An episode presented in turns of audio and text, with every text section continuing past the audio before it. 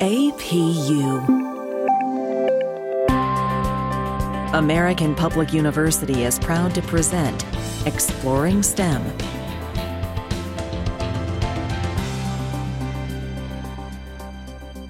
Welcome to the podcast, Exploring STEM. I'm your host, Doctor Gary Deal. Today, we're talking about humans in space. My guest today is Scott Van Hoy. Scott is a professional aviator working for the Department of Defense. He received his master's degree in technology management in twenty sixteen from the University of Illinois. And here at A P U S, he is a graduate student in space studies concentrating in aerospace science, as well as a co-founder and the program manager of the A P U S Analog Research Group, an A P U S-affiliated organization focused on enabling student research using Moon and Mars analog research stations. His research is focused on space-human factors, and he is interested in both the psychological and physiological impacts for astronauts and what they may experience during missions to the Moon and to Mars. Scott, welcome to Exploring STEM, and thank you for being our guest today. Thank you so much for having me, Doctor Deal. It's a pleasure to be here. Likewise. So there's a lot to talk about, and I've done a few podcast episodes under different channels in the past involving human factors in space and some of the challenges that human astronauts will face, particularly as we hopefully in the near term go back to the Moon and for the first time to Mars and perhaps to other celestial bodies in the in the solar system. Tell us a little bit about what you're working on specifically, what projects you've been involved in, and, and what you're learning from those. One of the big projects that we've been working on here at A P U S is we created an analog research group, uh, which was in my bio before, and it was about a year and a half ago to where a group of students and a couple professors came together, and we really wanted to see how we could maximize human space factors research at a fully online university. So we decided that the Mars Desert Research Station in Hanksville, Utah, has an application program or process so that you can actually apply to go to conduct research at um, analog research facilities. So that was kind of our initial look for like, hey, how can we actually become a part of this mission and part of space human factors research here at A P U S? So we put in an application for that and we were accepted. And we also looked at other means to conduct research, and we actually partnered with the University of North Dakota Human Space Flight Laboratory to conduct missions at their um, Inflatable Lunar Mars Analog Habitat. So what we started doing was just enabling the ability for students to become analog astronauts, which is what we call somebody who has participated in an analog space mission, while also enabling students to want to conduct and have the ability to conduct human space research. And this goes past space human factors as well, to where we've had botany studies, we've had space architecture studies, and the list really just continues to grow. So that's kind of been our main effort recently, and we've conducted one mission so far, one's in planning, and we have applications open for a third. So it's really been a cool opportunity so far. That's great. Now, for some of our listeners who may not be familiar, can you explain in, in very practical terms, what is analog space or astronaut research? What kinds of um, experiments or studies are being done at these places? So space analogs is really just short for something that is analogous to being in space, and analogous meaning similar to. So what that means is that if we want to see what it's like to go back, for example, to the moon, what we can do is we can figure out what is similar to going to the moon that we can recreate here on Earth. And what's great about this is that things can be analogous in so many ways, because, for example, the McMurdo Station is analogous in the fact that it's isolated. You know, there's a small number of people living there. You can't just leave the base. Meanwhile, you could have a laboratory study to where you put somebody in a head-down position, and now they simulate fluid shifts. So now this is like a laboratory that is analogous to fluid shifts in space. You can have an entire habitat, which is what we work with, to where you can have a habitat that is made for four to six people that is just like living in, uh, or I guess for the example, living on the moon. So really, there are so many different examples of space analogs or things that are analogous to living in space, and they can really be gauged or kind of guided to the research that you want to conduct. So you get the vast swath of different studies that you see at these, from technology to development, to how to conduct extravehicular activities such as spacewalks. How do people live together? What kind of what does the teamwork look like? What are the physiological changes that you might see? And all this is encompassed into space analogs, which are just things that are analogous to living in space. Excellent. Now, one of the things that some people may be familiar with is obviously the difference in gravitational forces on the places that we're aiming to to go back to and to go to for the first time. The moon has a gravitational pull that is somewhere on the order of sixteen, seventeen percent that of the Earth. And on Mars, it's about forty percent. So the question becomes, with respect to gravity specifically, how can analog research designs account for that? Because, of course, if you're on the Earth, you can't turn off the gravity. So what kinds of technologies or designs are employed to try to simulate the differences in gravity that you might find uh, on another planet or on a moon? So the research that we do at the A P U S Analog Research Group, unfortunately, cannot account for that. We are kind of stuck in the one G environment here on Earth. However, this is where it gets a little bit weird, to where space can be an analog for space. So the International Space Station is actually analogous, or an analog, for living on the moon in one sense gravity. So by studying what the human body and how it reacts in a zero G environment is going to be close, or maybe somewhere kind of in the center of zero G and the Earth for that one sense gravity environment. So we can definitely think outside the box on what an analog is and how we use those to prepare for future missions.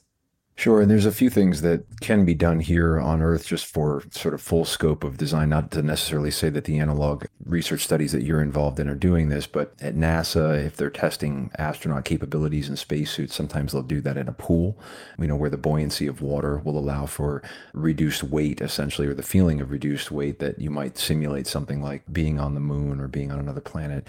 You also have the uh, the quote unquote vomit comet. This is a essentially, a, I believe it's a Boeing. It's a big airplane. Plane that with the entire fuselage hollowed out. They use it for tourist purposes, just a, it's like a, a roller coaster in the air. But essentially, this is a plane that just does a, a big parabolic arc up and down and up and down. And during the dives, you experience that full weightlessness inside the fuselage because you're just in free fall while the plane is falling before it reverts and, and heads back and, into an ascension. And then finally, you, you have mechanical gravity offload that can be done in, in some of these environments, particularly when you're testing rovers and things. Things like traction. I work with the Exolith lab at U C F.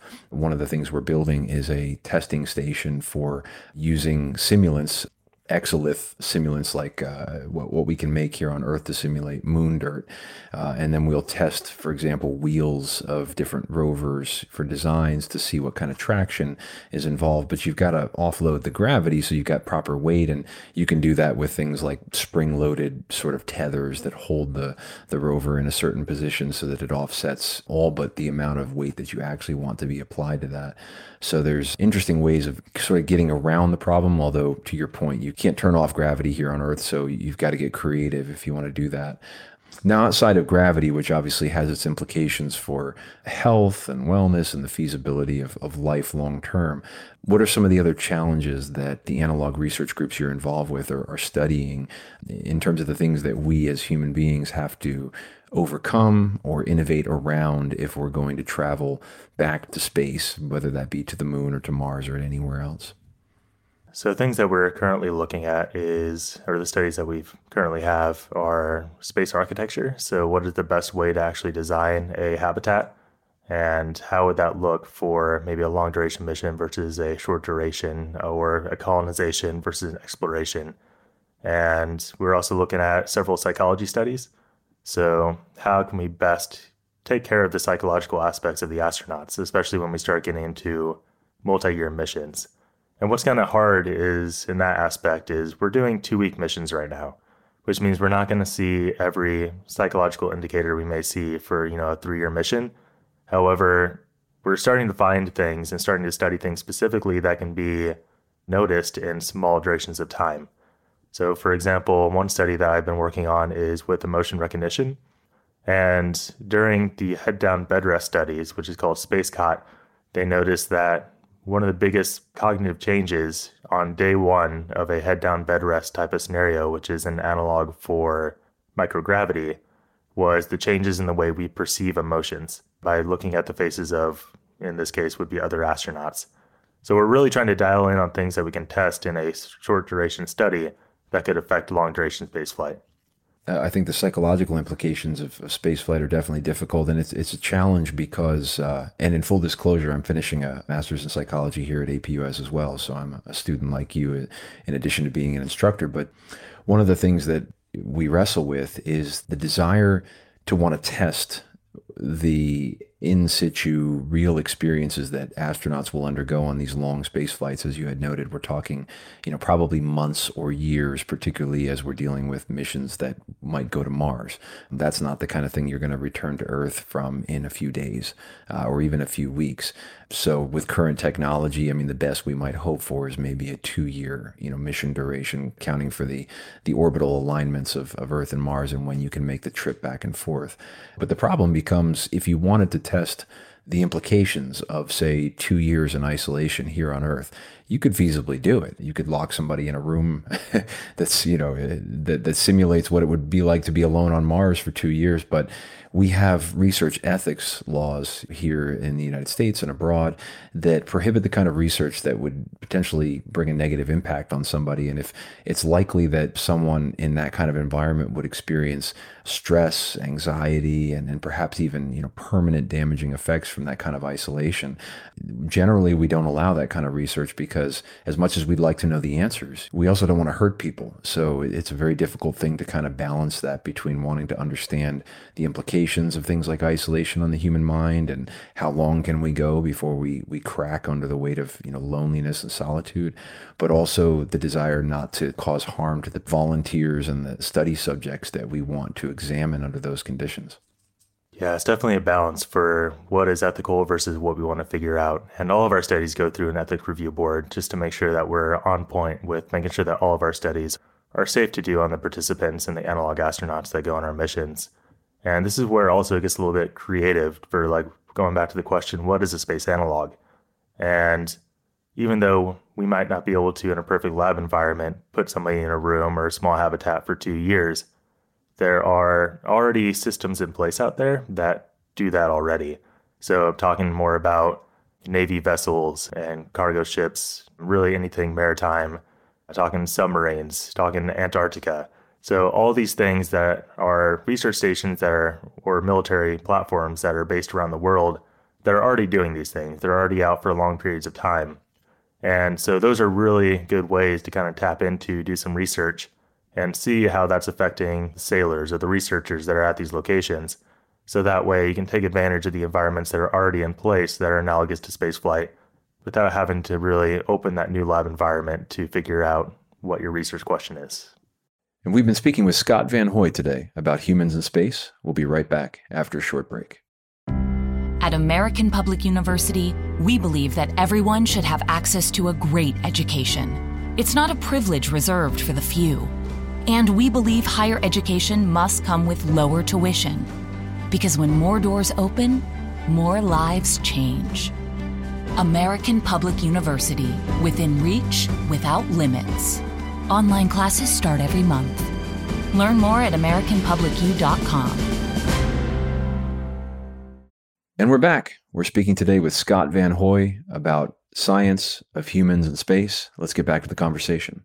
Yeah, it's definitely a difficult problem to solve because, as we said, we, we don't want to hurt people with research experiments here on Earth, but at the same time, we also don't want to send people off into deep space without any kind of predicate of research and, and foundational knowledge where they're likely to suffer harm because we just don't know what to expect because we haven't done that homework ahead of time. So either way, it seems like there's probably a likelihood of some type of harm, whether it's physical or psychological, and perhaps that's just an unavoidable challenge of, of exploration in general. It's the unknown, but difficult problems to solve.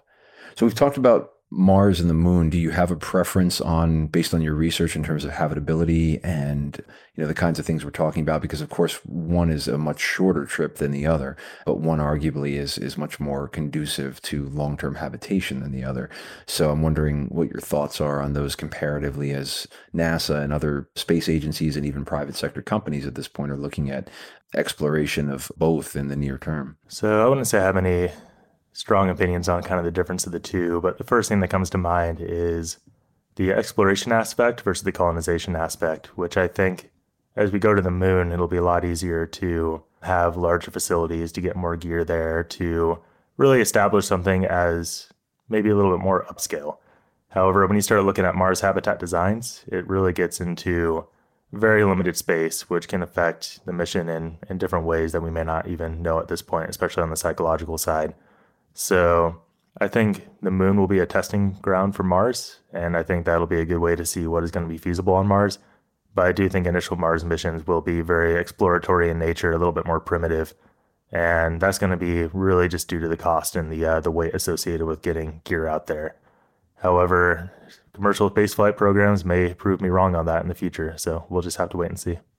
Yeah, that's interesting. There are a number of, of obviously big obstacles on Mars. It's not to say that because Mars is arguably more favorable to human life in terms of conditions that it's in any way favorable or even comparable to what we have here on Earth. You got issues with a lack of atmosphere, with extremely low temperatures, with the reduced gravity, which can result in muscle and bone atrophy. You've got issues with radiation and a lack of magnetic fields. So there's a number of problems that have to be solved to make anything viable for even temporary habitation. But you had mentioned something which is sort of the predicate assumption that we bring everything with us. And, and I'm sure you've seen at different points, there have been proposals and ideas for, hey, what if we send machines to Mars that could dig subterranean to provide a level of insulation against radiation and even the cold of the surface, but also to potentially make habitats underground, which wouldn't limit us to bringing those habitats with us. And I've, I've even seen ideas behind the possibility of taking Martian dirt and compressing it, probably heating it up and turning it into bricks, which is something we do similarly here on Earth. I mean, we turn dirt into bricks. So could the same thing be done on Mars? And curious to know what, if anything, have your analog groups discussed in terms of how might we build, you know, a habitat that could provide for the level of insulation and safety. And of course, we'd have to find a way to make it hermetically sealed so that we can provide an atmosphere that people can breathe. Otherwise, they're going to be confined to their spacesuits for the entirety of the mission duration. So any research on that in the world that you've been occupying?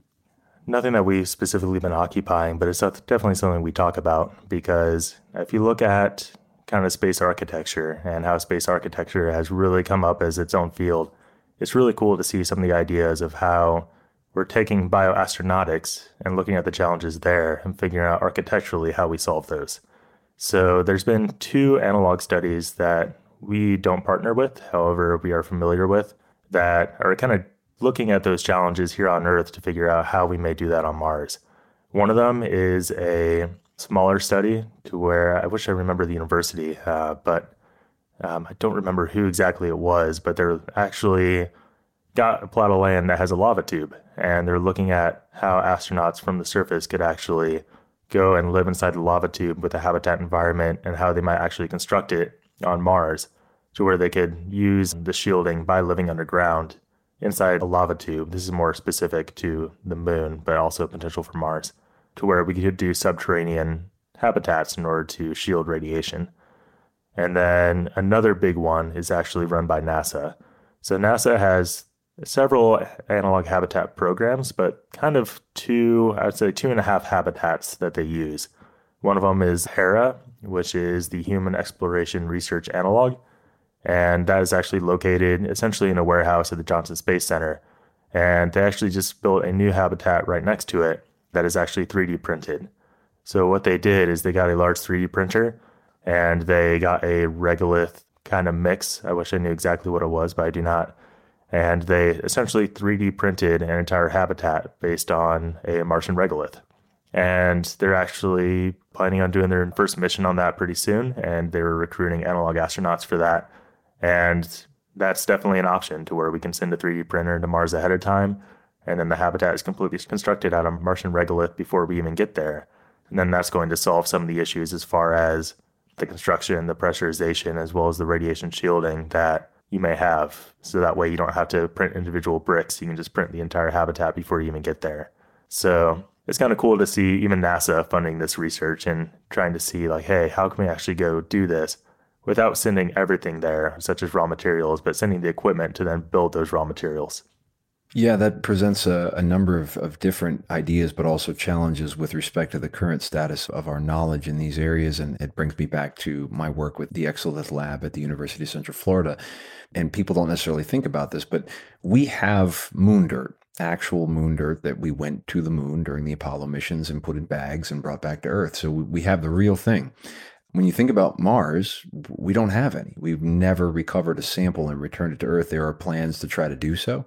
But the best that we have at this point is something that would allow us to dig. And, and, and so the rovers there have effectively gone and, and analyzed and, and burned and cooked and sort of done the spectroscopy readings to uh, give us a sense of particle size and, and recovery of, of information there that would be useful to us. But our, our knowledge of Martian soil samples and whatnot is, is much more limited by comparison because of the fact that we don't have the kinds of access to that material that we had on the moon when we were going with the Apollo missions and that we hope to return with someday. Yeah, and that goes to say that when I use the term Martian regolith, it's definitely a simulant and with the best information that we have. But it's cool that we have that as a research kind of enabler to where with that kind of simulated regolith, not only can we do architectural studies, but we've had students bring like plants with them to the Ilma habitat at the University of North Dakota. And they were looking at mixtures of soil versus regolith to actually grow plants. So that enables a lot of botany studies as well. Absolutely. And it, it's certainly not outside the scope of our technological ability to return samples that might help us to get a better sense of things. We've done this, I want to say, with Hayabusa, if I'm remembering correctly. There were one or two missions that did this successfully with comets and asteroids that we had missions uh, across various international space agencies actually make contact with a, an object in space, dig out a core sample or scoop up some dirt, for lack of a better term, and then return it back to Earth. But something that's pretty difficult to do, uh, given the distance distances and the, and the technologies involved and everything that has to go right. So it, it presents a complication for us. What about some of the other obstacles that we may not have talked about already on this episode? So, you know, one of the things we haven't addressed yet is food and water. So I'm wondering if any of the research you've been involved with or done yourself has looked into how we might go about providing that. Yeah, so we've done some kind of informal pilot studies for the A P U S Analog Research Group to where on our first mission to Ilma, Uh, which is the Inflatable Lunar Mars Analog Habitat, which is the habitat funded by NASA and is at the University of North Dakota. So what we did was we wanted to figure out, out of three systems, the first system being a crew meal to where one person would prep, the crew would eat together, and then one person would clean, individually packaged meals, similar to the International Space Station, to where you can grab, heat it up, and go, or similar to like a backpacking meal, or some combination. So out of those three options, what the crew preferred. And this was informal, so not really something that we launched a full study on. Well, during the mission, we kind of tested all three options. And we decided that the crew preferred doing a breakfast and lunch that was more individualized. And then they liked the social aspect of a crew dinner to where you actually had to have somebody cook, somebody clean, and the crew eats together and really just builds the community of food and eating together, and similar to what you might do as like a family meal here on Earth. So that was one informal study that we did as far as like from a community aspect, what they would prefer as far as food goes. And actually on the second mission, we're looking at just one kind of pilot study where like what is the minimum food we may need? So one of our analog astronauts is actually looking at like what is the minimum sustainable food for a single person, you know, based on weight and metabolism. And what do those rations actually look like to make sure that if we did have to ration food in an emergency type of situation, what is the minimum that we need? And that's going to be just a kind of an N equals one, just kind of working on himself pilot study to start to figure that out. So both of these studies and both of the kind of food that we're looking at are actually student-initiated studies. And that's what's great about our research group, because the studies that we're doing are not things that are necessarily sponsored by faculty or sponsored by the research group as a whole. What we do is we encourage students to come up with their own research projects to send to these facilities, and then they can kind of test that. And then if it works out well and they want to send it to multiple missions, then we have multiple missions for them to send it on. So we're kind of in this balance of how can we enable student research while also bringing kind of new ideas to the space studies community. So those are the two food studies we've been working on, and hopefully there's going to be more in the future. It's been really kind of cool to see them kind of come forward.